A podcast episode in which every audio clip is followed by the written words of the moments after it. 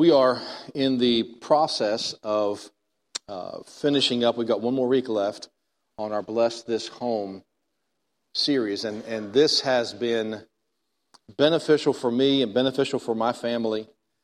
Um, we are taking a look at Matthew chapter 5, at the Beatitudes that Jesus Christ gave on the Sermon on the Mount, and we have pulled four of them to take a look at how they would impact a family if a Christ centered family would make it a priority to institute that beatitude because the beatitude is simply it, it is a characteristic of a life that is blessed and so we talked the first week about a family that would hunger and thirst after righteousness and, and that our families need to be not christian families like in name only but that we will be Christ centered families. That Christ is not just a part of our lives, but He is the very center of everything we do and why we do it. And then we talked about um, the pure in heart and how our families need to have that in mind that, that we have to be very careful what we allow in to influence our families. And today we're going to talk about Matthew chapter 5, verse 9, where Matthew records for us the words of Jesus Christ, where he said this He said, Blessed are the peacemakers, for they shall be called the children of God. And we're going to get back to that because I think it's really important that he associates a person who is a peacemaker with the family of God. Like that, that it's like if you're a peacemaker, you're looking a lot like what God's family would look like. And notice that word peacemaker is actually made from two different words in the Greek. And he has the idea of, of somebody who causes peace to happen. So they're the reason it's there. And Jesus, notice he didn't say peacekeepers, right? Because peacekeepers and peacemakers are very different. So here's how I tell them apart a peacekeeper is somebody who just wants to avoid conflict in order to keep the peace, right? Let's just not talk about it. Let's tiptoe. Let's not walk on the eggshells. Let's sweep it under the rug. Let's take it We'll take care of it later. That's a peacekeeper because to them, keeping the peace is more important than solving the problem. And so what happens is, generation after generation is taught you don't deal with anything, you just hide it. And yet the Bible says if you get things out in the open, God will forgive it. But if you hide it, then it's going to be exposed. Peacemakers embrace the conflict in order to make peace. Now, this is a, a perfect illustration because my wife and I are very different here. And one tends to be one, and the other one tends to be the other. But there is something about getting something out in the open because here's, here's what peacemakers do, and they, they may not even realize it. But getting things out in the open actually is the greater good because it's making you a stronger family unit. It's giving you stronger relationships because you're dealing with problems rather than sweeping them all under the rug. Get stuff out and deal with it. Resolve it get better, be a better family, have better relationships. Jesus was the ultimate peacemaker. He didn't go to God and say, I know they're doing all this bad stuff. Let's just kind of not talk about it. No, he fully committed to resolving the issue. He didn't hide from our sin, he paid for our sin. He was the ultimate peacemaker. Because remember, we're not just a Christian home, right? We are a Christ centered home. We're not just a Christian family. Oh, yeah, well, we go to church on Sundays. Yeah, we, you know, my, my mom and dad, yeah, they kind of raised us in church. But no, we're not looking for that. We're looking for a home that centers around Jesus Christ. A Christ centered home, let me just say this, is not a conflict free home. Can I get an amen, right? A Christ centered home, they don't walk around with halos. And it's not sweet music playing in the background all the time. A Christ centered home has conflicts, okay? It happens because we're human. We're people. We have issues. Goodness gracious, we have issues. A Christ centered home is not conflict free, but it will deal with the issues honestly in seeking the highest good. Now, this statement that Jesus made about peacemakers was really an anti cultural thing in that day. Because you remember some of the words of Christ, perhaps, where he says something like, You have heard it said, right? An eye for an eye, a tooth for a tooth. You have a right to be ven- revenged, uh, avenged. You have, you have the right to feel offended and to get somebody back. It's only fair. That was kind of the attitude of the day. But he kind of turns the tables and he says, you know what? In this new kingdom thing that we have going on, this new kingdom that I'm establishing here on earth, we live by a different set of rules. If someone smacks you on the cheek, you turn to them the other cheek. Wait, what?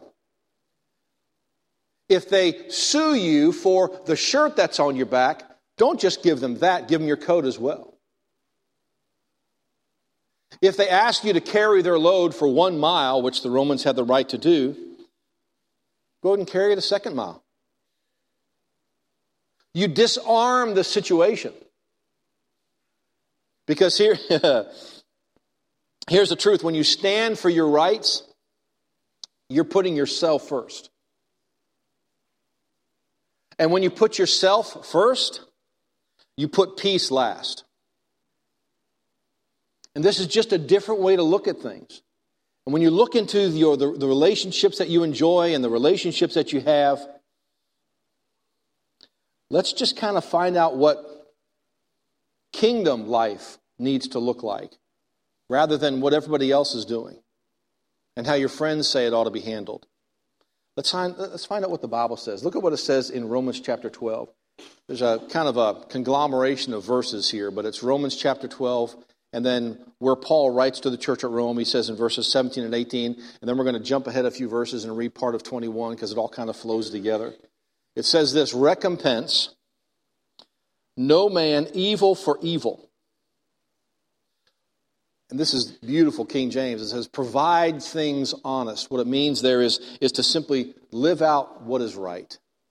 Do what is right in the sight of all men. And I love what Paul says here because he, gives us a little bit of leeway, right? He says, if it be possible, as much as lieth in you.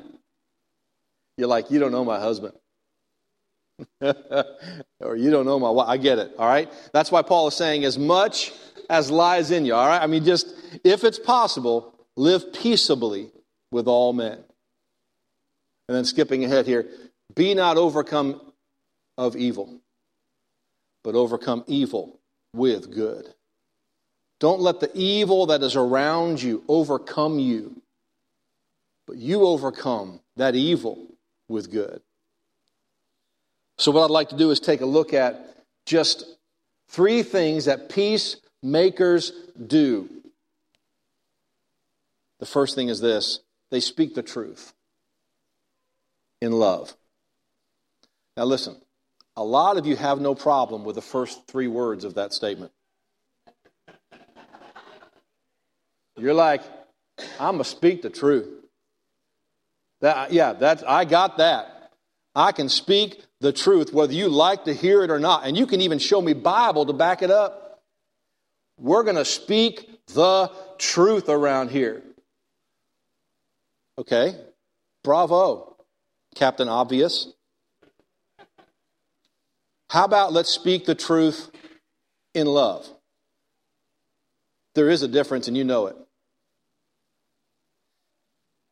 Ephesians chapter 4, verse 15, Paul is writing to the church at Ephesus. And he's given them this recommendation. He says, But speaking the truth in love may grow up in all things, which is the head, even Christ. So you're speaking the truth in love, and it promotes growth in relationships. It promotes growth in this church. It promotes growth in the kingdom of God. Speaking the truth in love. By the way, anybody want to take a guess at what word love that is? That's the word agape. So speaking the truth in agape, which and, and agape, if you remember correctly, that is love with action behind it. It's like, to be honest with you, it's like a love feast where you're just pouring out love for somebody else. So, speaking the truth in love is not telling somebody what the Bible says they're doing wrong with a twinkle in your eye. Speaking the truth in love is that you have such an investment in their life because of the love that you have been pouring into them, that you now have the right to speak truth into their life because they know and feel and sense and believe the love that you have for them and that you have their greatest good at heart. That's a big difference than just speaking the truth. A lot of us want to make withdrawals without making a deposit first. A lot of us have no problem speaking the truth and hurting people and walking away with our head held high, thinking we've done God a favor by correcting their behavior when we haven't done anything to invest in their life to earn the right to make that statement or to give them that truth. Even if it is true, you haven't earned the right to make a difference. And you're satisfied with your own arrogance rather than making a difference in their life. Randall said one time, Are you making a point or are you making a difference? And people who just speak the truth are only interested in being right. They're not interested in helping that individual. And that's the difference. If you're a peacemaker, that's what makes you a child of God. You see? We're not doing things like everybody else. We have this kingdom mentality. Blessed are the peacemakers, for they should be called the children of God because of the way they handle conflict. They're peacemakers. Man, he must be a child of God because of the way he is speaking truth in love. Let me give you just two tips on speaking the truth in love. The first one is this do that during non conflict times. We all have those conflict times. Your spouse embarrasses you. She tells you how to drive. Yes, Holy Spirit, I hear you. She thinks you're riding too close on someone's bumper.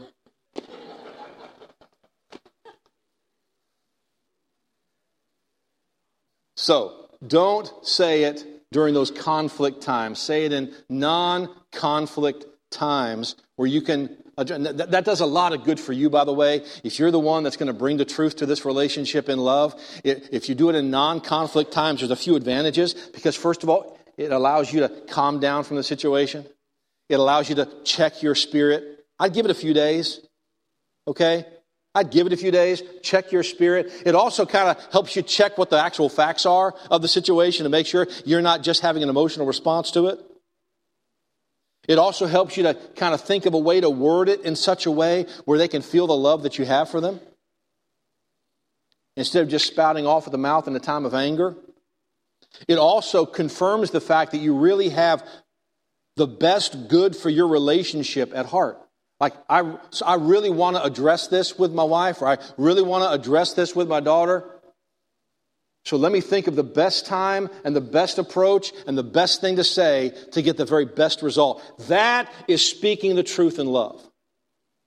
Another best practice for speaking the truth in love is to not confront the, the person. You confront the issue, not the person. So, so it, it can be what the person does. When you don't listen to me, I don't feel like you value me. That's speaking the truth in love because we're addressing the issue. The issue is not you're a jerk. The issue is when you don't, I don't feel like you value me when I don't feel like you're listening to me. Right? When you're constantly on your phone when we're together, it makes me feel like you don't want to talk to me. You may not even notice, but when we're around our friends and you make these little jabs at me, it really hurts my feelings. When you tell lies about little things, it makes it hard for me to trust you. So, when you're dealing, but you see, I'm still dealing with the problem, I'm dealing with the issue, not the person. Speak the truth in love. The second thing that peacemakers do, that peacekeepers don't have the guts to do, is they apologize when they are wrong.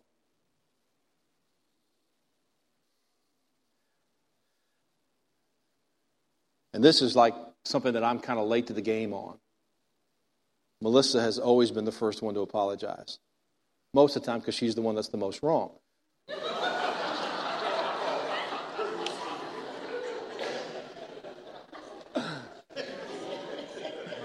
you know, there's, I'm a lot more brave in the 9 o'clock than I am the 11. You got my back, though, right? Uh, I'm really late to the game with the apology thing, but what I've learned is the quicker that I can apologize sincerely, the sooner that I can apologize, the quicker we can go on with our good life. Because we have a good life. Man, we've gone days just knowing something was there and just not wanting to deal with it. Golly sakes, we're idiots sometimes. Just apologize and get it. I mean, let, us get this, you know, how beyond the usually, and this is this is like what did it for me.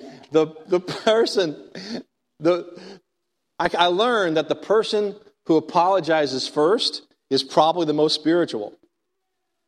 So that's why so that's why that's why I'm like now it's a, now it's like a competition, right?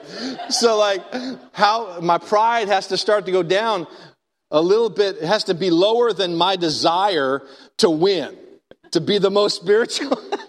so I, you know, I'm trying to apologize soonest because I know that that's the person who's the most spiritual. I think I'm missing the point, but it, it, um, but just be the first one to apologize. Look what James said here. This is actually the, the, the half brother of Jesus Christ. James in, chap, uh, in, in chapter 5 of James, verse 16, he says, Confess your faults one to another and pray for one another that you may be healed.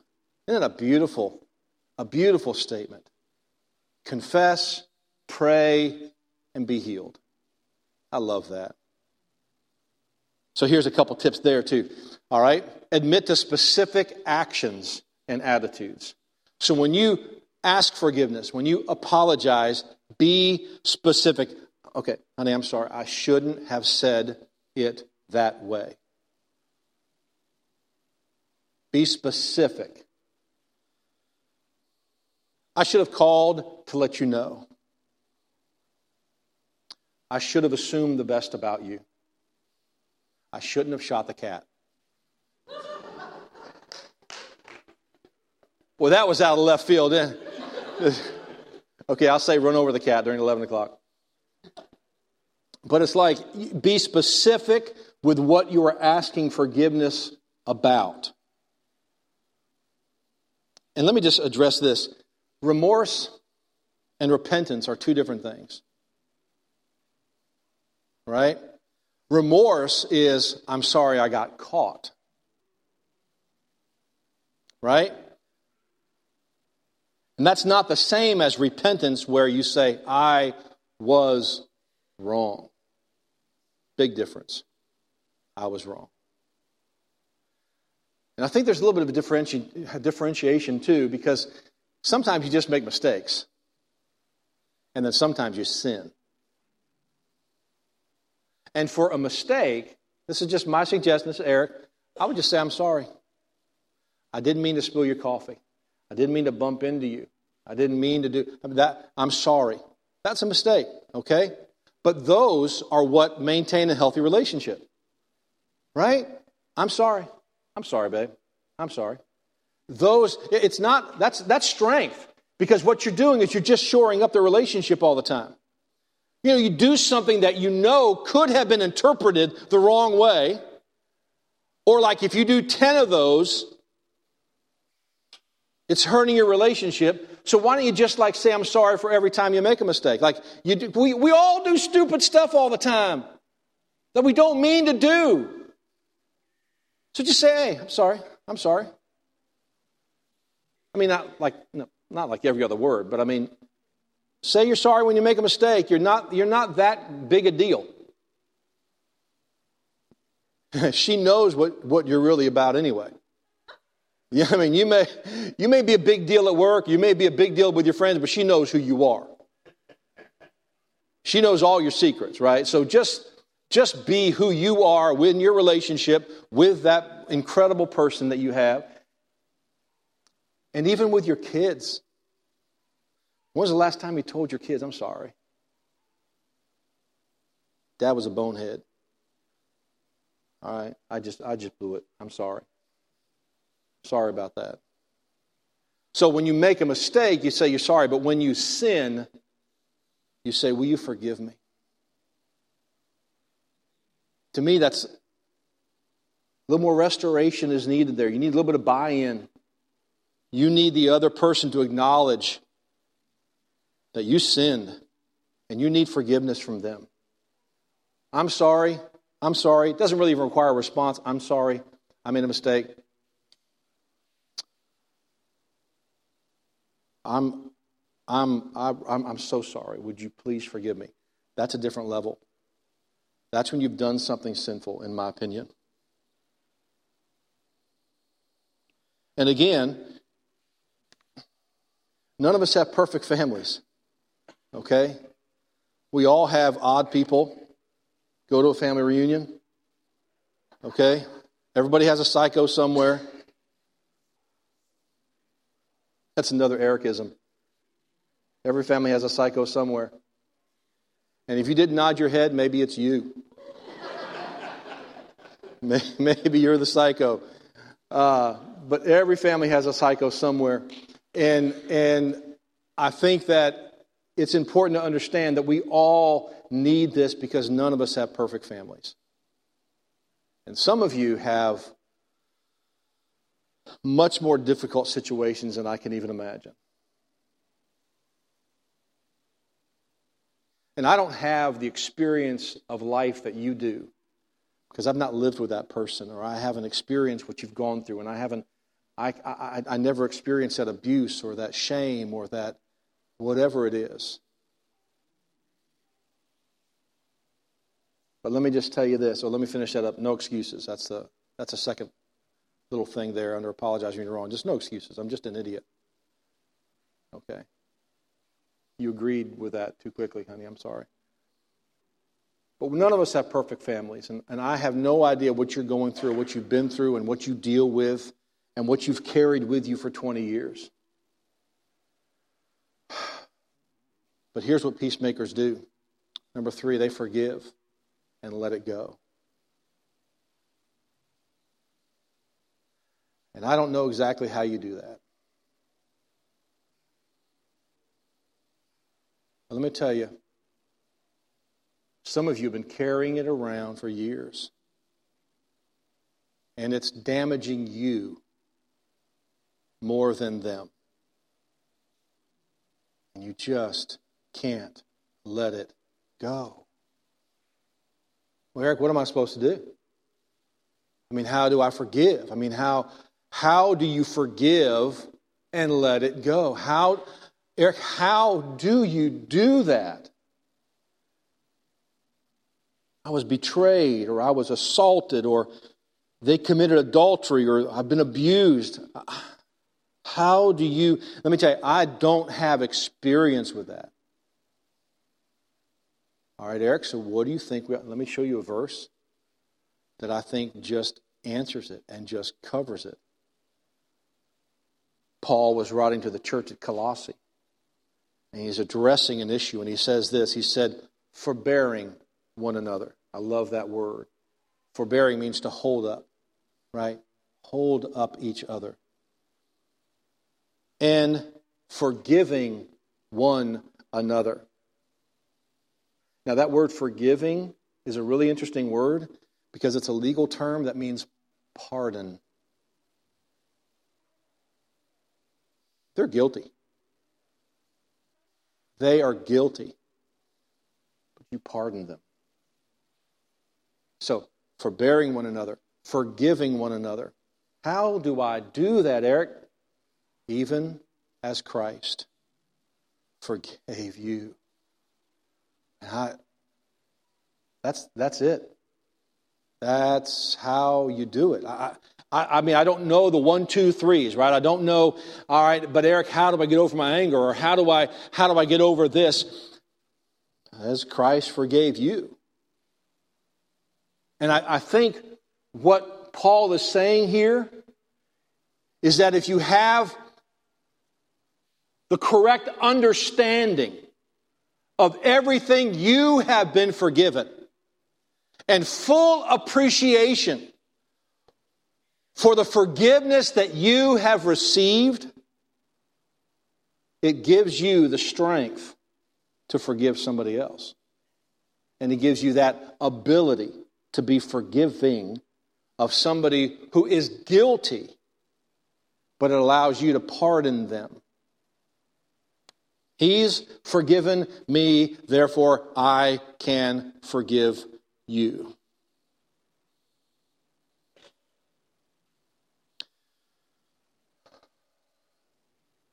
My dad came to visit us one October. And I noticed that when he came to visit us, he had a cane. My dad was only 64 years old. I'd never seen him use any type of anything like that before. So I, he goes, he goes, I just, I got a pain. He said, I, he was a hospice worker. He said, I, I think I tweaked my back when I was lifting out a patient into another bed. And so he's using the cane. He said, I've got an appointment with my chiropractor when I get back home.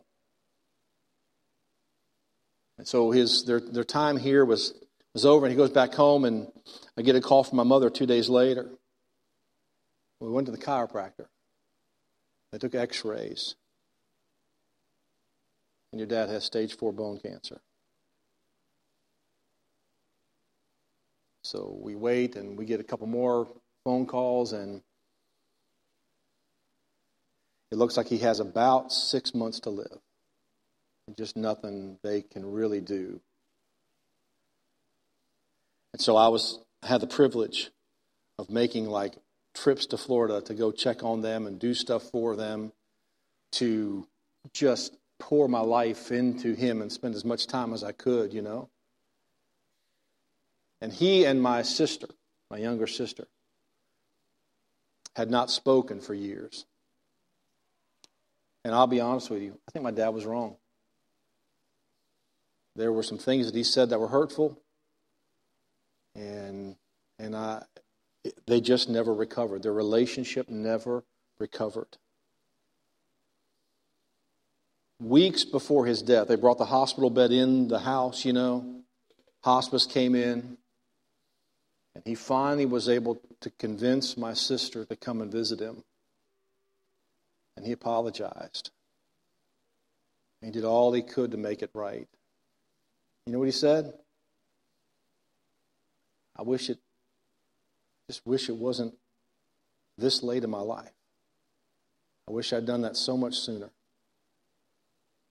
And here's the thing the incident still happened. And both of them still felt like the other person had done something wrong. But family's worth it. Family is worth forgiveness. And my dad, with tears, regretted waiting so long, asking for forgiveness. But family is worth it. And here's the thing We are family. We are family. And family's worth it. Matthew chapter 5, verse 9. you want to be called a child of God? Act like family and be a peacemaker. It's not worth it. Family's worth it. I love how this works out. Blessed are the peacemakers who go around admitting their faults, forgiving one another, healing relationships, because that is what family does.